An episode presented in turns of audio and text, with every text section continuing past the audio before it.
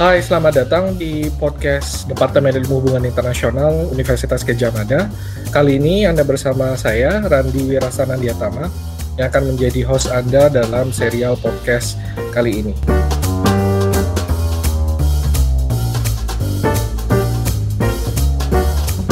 Nah, kali ini kita akan uh, mendapatkan satu tamu, yaitu uh, Dr. Nur Rahmat Yuliantoro. Beliau adalah Ketua Departemen Ilmu Hubungan Internasional uh, yang juga seorang ahli uh, mengenai Cina gitu ya, sinolog uh, ternama lah di Indonesia. Uh, hai Mas Rahmat. Uh, Halo Randi. Ya, uh, kami berdua sebenarnya uh, sering mengampu kelas uh, mengenai Cina, tapi hari ini kita akan spesifik uh, mengundang Mas Rahmat sebagai host. Uh, Mas Rahmat, Uh, kalau boleh uh, kita awal ngobrol ya, awal bicara, topik kali ini, podcast kali ini adalah uh, Cina dan demokrasi.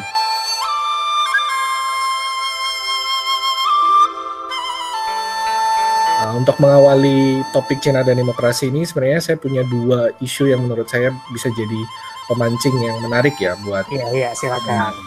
Uh, pertama, uh, kalau kita lihat memang pandemi kali ini uh, merebak di mana-mana, uh, punya banyak korban, dan sering kali di dunia internasional ada perdebatan sengit gitu ya, uh, dalam tanda kutip. Banyak kalangan yang kemudian uh, menuduh Cina uh, sebagai uh, negara awal pandemi ini muncul tidak bergerak uh, tidak merespon secepat mungkin gitu, uh, yeah. uh, malah cenderung menutup-nutupi itu yang yeah. kita lihat uh, itu satu sisi yang kemudian uh, berujung pada isu ya karena Cina nggak demokratis, karena Cina otoriter, menutup cenderung menutup-nutupi, maka pandemi ini makin parah gitu tuh satu sisi. Di sisi yang lain jelas kita tahu uh, apa ada protes yang berkepanjangan di Hong Kong.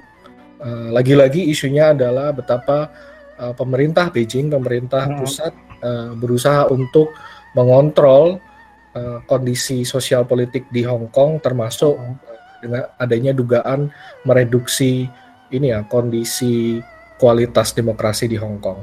Lagi-lagi yeah. dua isu ini kan sa saling berpaut dan ujungnya ini ya uh, bermuara ke isu uh, demokrasi di Cina.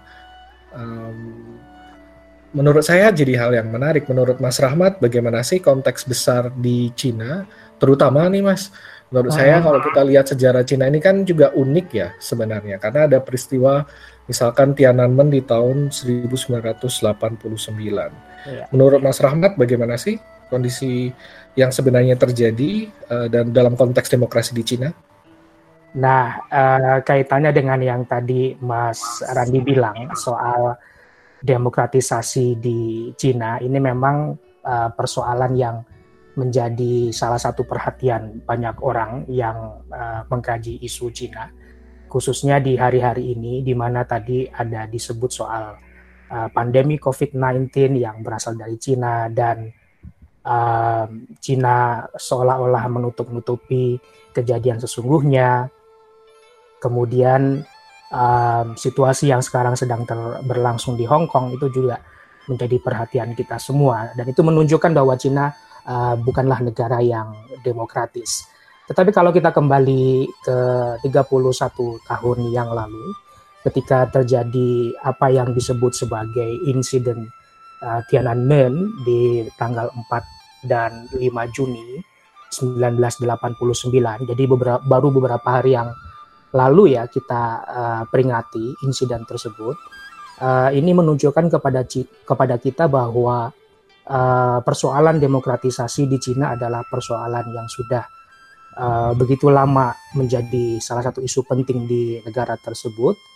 Dan uh, apa yang terjadi di Tiananmen 31 tahun yang lalu dan kemudian terefleksikan uh, pada isu-isu pandemi dan isu Hong Kong ini membuat kita bertanya-tanya apa sebenarnya yang uh, bisa kita uh, letakkan dalam konteks relasi antara Cina dengan demokrasi.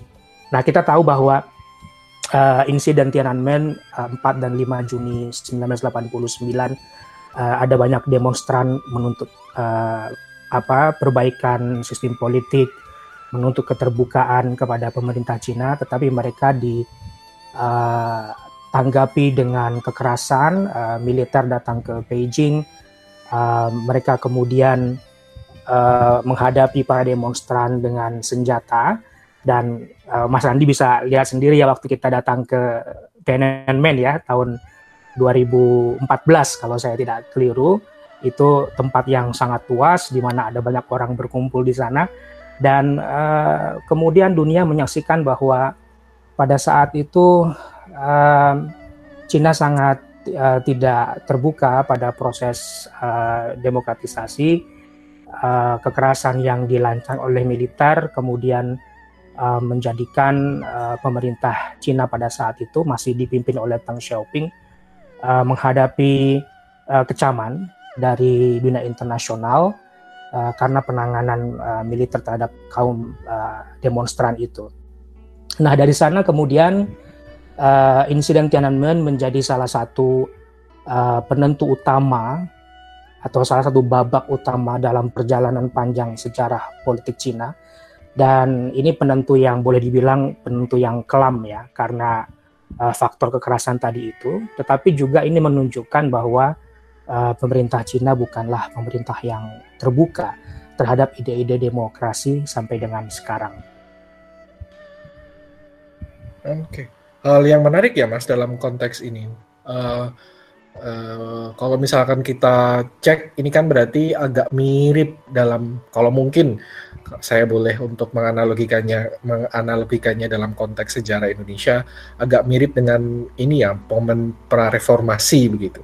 Mm-hmm. banyak uh, apa uh, protes mahasiswa dan sebagainya tapi uh, ini ujungnya agak berbeda gitu. Uh, ujungnya malah pemerintah uh, nasional Beijing saat itu mengerahkan militer untuk kemudian uh, quote unquote memang saya tidak ingin mengatakan untuk membunuh, tapi uh, banyak yang kemudian ditumpas begitu ya uh, uh, uh, yeah, yeah. perlawanan mereka ini. Dalam konteks uh, demokrasi ini maknanya apa, mas? Apakah kemudian uh, uh, apa ya terjadi titik balik sejarah Cina yang tidak mungkin akan berubah lagi atau bagaimana? Seperti yang tadi uh, saya sampaikan ya uh, di uh, penjelasan sebelumnya bahwa Tiananmen itu uh, mengajarkan kepada kita setidaknya dua hal. Hal yang pertama adalah bahwa rakyat Cina tidak selamanya atau tidak semuanya tunduk begitu saja kepada kepentingan penguasa, kepada partai yang berkuasa di negeri itu dan oleh karena itu kemudian ketika mereka merasa tidak ada keterbukaan, ketika mereka merasa Eh, hak-hak mereka ditindas, hak politik mereka dirampas, mereka bersuara untuk uh, menunjukkan ketidaksenangan mereka sekaligus uh, menuntut adanya perbaikan.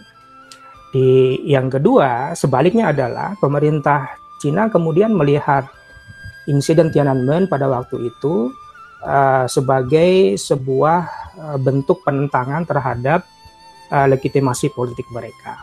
Nah, perlu saya tambahkan di sini, ketika itu partai yang sedang uh, partai yang berkuasa di Cina itu terbagi dua ya, antara mereka yang mendukung demonstran, ini kelompok uh, boleh dibilang kelompok uh, liberal gitu, dengan uh, kelompok dalam tanda kutip kelompok garis keras, kelompok yang tidak suka kepada uh, para demonstran karena mereka dianggap merongrong kewibawaan uh, partai.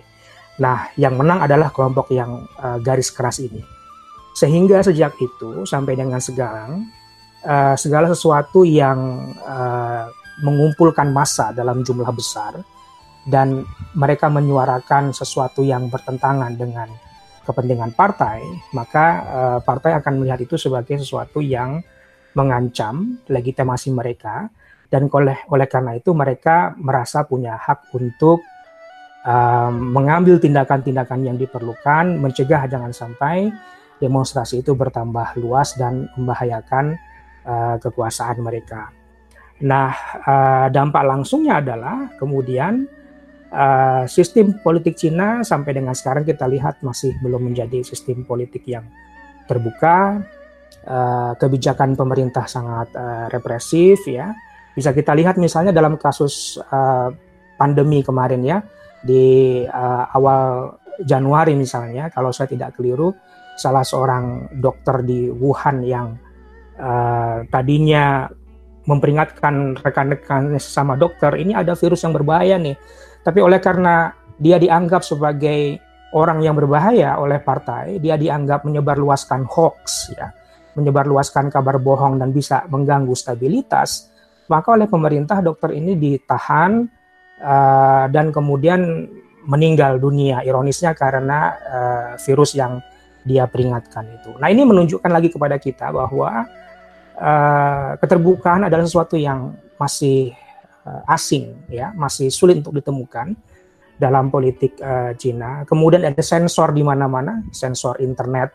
Kita nggak bisa buka Facebook, kita nggak bisa apa nggak bisa buka Google, YouTube dan lain sebagainya di Cina, kecuali pakai VPN ya. Tapi VPN pun uh, suatu masa pernah diblok oleh pemerintah, walaupun itu VPN yang yang berbayar. Nah, saya kebetulan uh, bulan uh, Oktober tahun lalu, Oktober 2019 saya berkesempatan datang ke Beijing dan itu waktu ketika Cina baru saja merayakan 70 tahun uh, hari nasionalnya ya. Nah, saya mendapat cerita bahwa uh, selama masa perayaan hari nasional itu uh, lapangan Tiananmen betul-betul dijaga ketat, uh, tidak sembarang orang bisa masuk. Uh, tidak seperti waktu kita datang tahun 2014 ya, Mas Randi ya. Yeah. Kemarin itu sangat uh, sangat ketat gitu kemudian akses internet betul-betul dibatasi dan lain sebagainya. Nah, uh, jadi saya kira dampak uh, politik yang paling jelas dari insiden Tiananmen terhadap uh, politik Cina adalah uh, kesulitan baik bagi rakyat Cina maupun bagi uh, pemerintah dan partai yang berkuasa untuk sampai pada satu titik uh, di mana mereka uh, dalam tanda kutip bersepakat uh, apa yang mereka butuhkan bersama-sama nih. Apakah reformasi politik saja? Apa uh, maaf, apakah reformasi ekonomi saja atau apakah reformasi ekonomi itu harus juga dibarengi dengan uh, reformasi politik. Jadi ketika rakyat di satu sisi dan pemerintah di sisi lain belum bersepakat, maka uh, dampak politik yang tadi dimunculkan dari insiden Tiananmen itu menurut saya masih akan tetap terasa sampai dengan saya tidak tahu tahun-tahun yang akan datang mungkin ya. Terima kasih Mas Rahmat. Memang ini ya menjadi uh, momen penting memang uh, akhirnya apa tragedi Tiananmen itu ya dan uh, tampaknya memang masih meng, meng, apa ya yeah. kuat uh, mengkristal menjadi karakter pemerintah yang apa menjadi momen yang mempengaruhi karakter pemerintahan sampai saat ini. Uh, tapi menarik juga tadi yang disebutkan tadi oleh Mas Rahmat, ada debat setidaknya uh, sampai sekarang bahwa uh, apa sejauh mana sih uh, apa ya kebutuhan reformasi ekonomi dan reformasi politik begitu. Uh, tentu saja tadi uh, konteksnya Tiananmen tampaknya menjadi faktor penting ya, milestone penting yang kayak tampaknya uh, menjadi penghambat untuk perubahan reformasi proses demokratisasi yang betul ekstrim betul. gitu ya, yang ekstrim yeah. yang yeah. mungkin mau tidak mau kita bisa membayangkan hanya itu kalau misalkan demokrasinya ala barat gitu. Tapi yeah. sebenarnya Mas Rahmat uh, demo ad, ada atau tidak sih sebenarnya proses-proses demokratik atau esensi demokrasi di Cina itu sendiri? Ya, um, kalau kita banyak membaca tentang sejarah Cina ya, kita akan menemukan bahwa sejarah Cina itu khususnya ketika dia diperintah oleh uh, sistem kedinastian itu dekat dengan otoritarianisme ya. Uh, bahwa perintah kaisar adalah mutlak dan tidak ada yang bisa menentang perintah tersebut. Dan kesetiaan uh, rakyat itu ditunjukkan kepada kaisar dengan cara-cara yang menunjukkan uh, apa namanya ketundukan ya. Sehingga kita bisa mengatakan bahwa dari sisi ini uh, dalam konteks sejarah mungkin kita bisa menyatakan uh, demokrasi adalah sesuatu yang asing bagi bagi Cina ya. Tetapi uh, kalau kita melihat lagi lebih lanjut, sebenarnya ada beberapa aspek demokrasi yang juga bisa kita temukan dari perjalanan sejarah uh, dan budaya Cina ini. Misalnya uh, apa yang kita kenal sebagai Tianming atau mandat surga. Ya, uh, Tian itu artinya surga dan Ming itu mandat. Setiap kaisar dan bahkan mungkin pemimpin uh, partai yang berkuasa di Cina saat ini merasa mereka memiliki Tianming, ya, memiliki mandat dari surga, memiliki mandat dari uh, apa dewa gitu ya, dari yang mereka yakini sebagai kekuatan yang paling tinggi gitu, bahwa mereka berhak untuk memerintah. Tetapi ketika mereka uh, menjalankan sesuatu yang keliru atau mereka terlibat dalam skandal, mereka terlibat dalam uh, apa namanya proses politik yang justru membuat rakyat menjadi menjadi menderita, maka Tian uh, Tianming itu bisa dicabut gitu. Jadi ini menunjukkan kepada kita bahwa ada aspek dalam uh, politik uh, dan budaya Cina gitu. Ada aspek yang menunjukkan bahwa uh, pemimpin itu sebetulnya nggak boleh melakukan hal-hal yang bertentangan dengan kepentingan rakyat. Karena kalau dia melakukan itu, maka konsekuensinya kekuasaan dia akan dicabut, kekuasaan dia akan ditarik. Nah, ini kan sebetulnya mirip dengan prinsip demokrasi yang yang kita kenal ya uh, ketika pemimpin tidak lagi mendapatkan kepercayaan dari rakyat maka boleh jadi lewat pemilu berikutnya dia akan dikalahkan oleh calon pemimpin yang lain. Nah uh, itu dari sisi sejarah uh, budaya masa lalu dalam konteks budaya kontemporer uh, dalam konteks politik Cina kontemporer misalnya pada waktu Mao Zedong berkuasa kita pernah mendengar sebuah kampanye yang namanya biarkan 100 bunga berkembang dan biarkan 100 aliran saling bersaing. Tujuannya adalah untuk memberikan kritik kepada para pemimpin partai.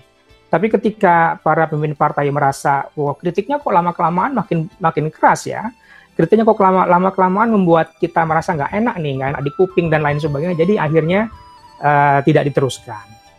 Lalu di zaman uh, Teng Shopping akan menjadi pemimpin pada tahun 78 ada juga yang namanya uh, apa uh, tembok demokrasi. Jadi ada sebuah tempat di Beijing di mana uh, orang itu bebas ya leluasa untuk membacakan puisi, untuk berorasi, untuk menempelkan pamflet dan lain sebagainya yang beberapa di antaranya memang mengkritik pemerintah. Ya ini dipandang oleh Teng Xiaoping, oke okay lah, awalnya ini bagus, tapi lama kelamaan seperti gerakan 100 bunga tadi, lama kelamaan ini juga juga dirasa merongrong pemerintah sehingga akhirnya uh, tembok demokrasi ini dihentikan.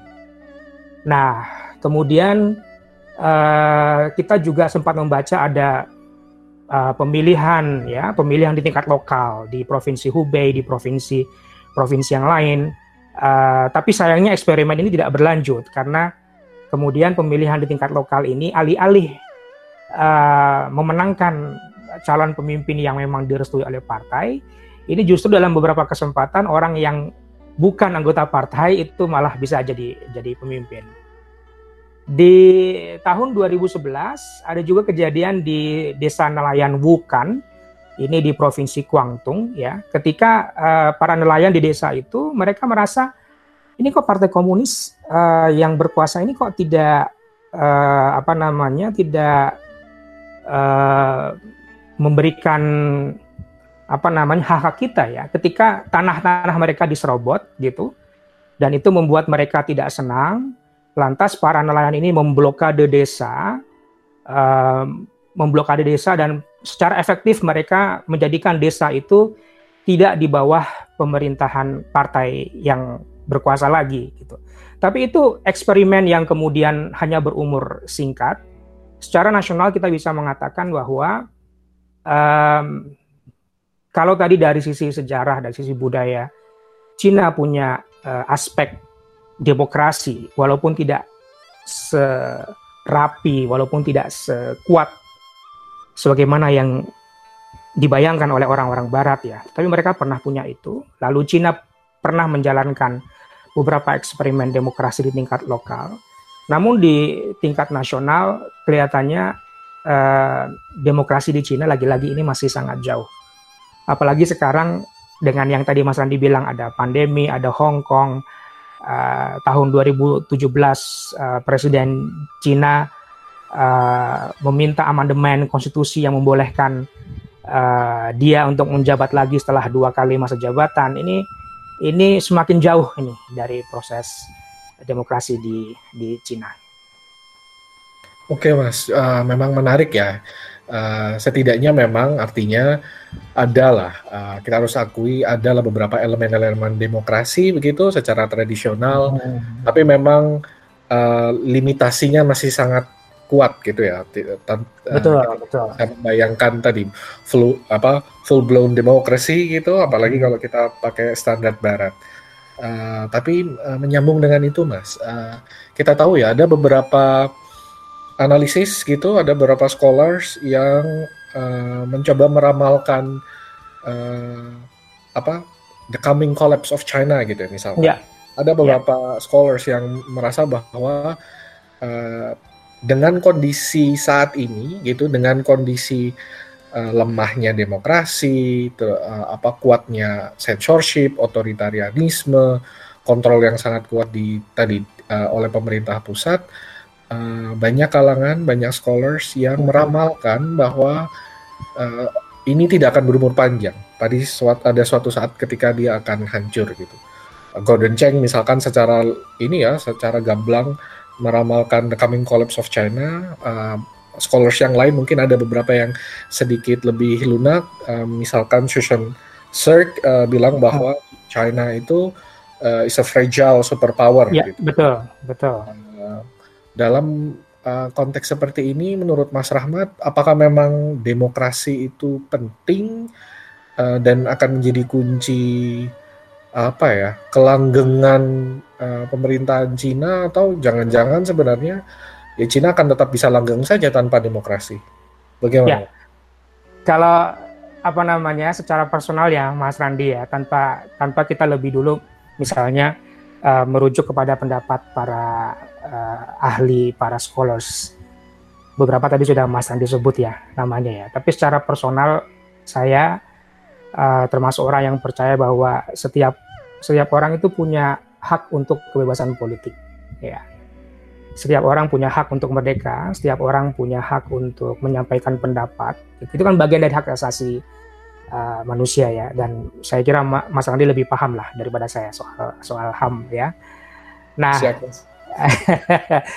dalam dalam konteks itu kemudian saya meyakini bahwa uh, mereka yang berdemonstrasi di Tiananmen tahun 89, mereka yang sekarang sedang rame-rame protes di Hong Kong, mereka sedang menjalankan hak-hak politik mereka dan oleh sebab itu uh, menurut saya sudah sepantasnya bagi pemerintah Cina mengakomodasi uh, hak-hak politik mereka. Di sisi yang lain, saya juga percaya bahwa yang namanya self determination itu juga bagian dari uh, hak asasi tadi. Artinya setiap orang, setiap bangsa itu bebas menentukan nasibnya sendiri.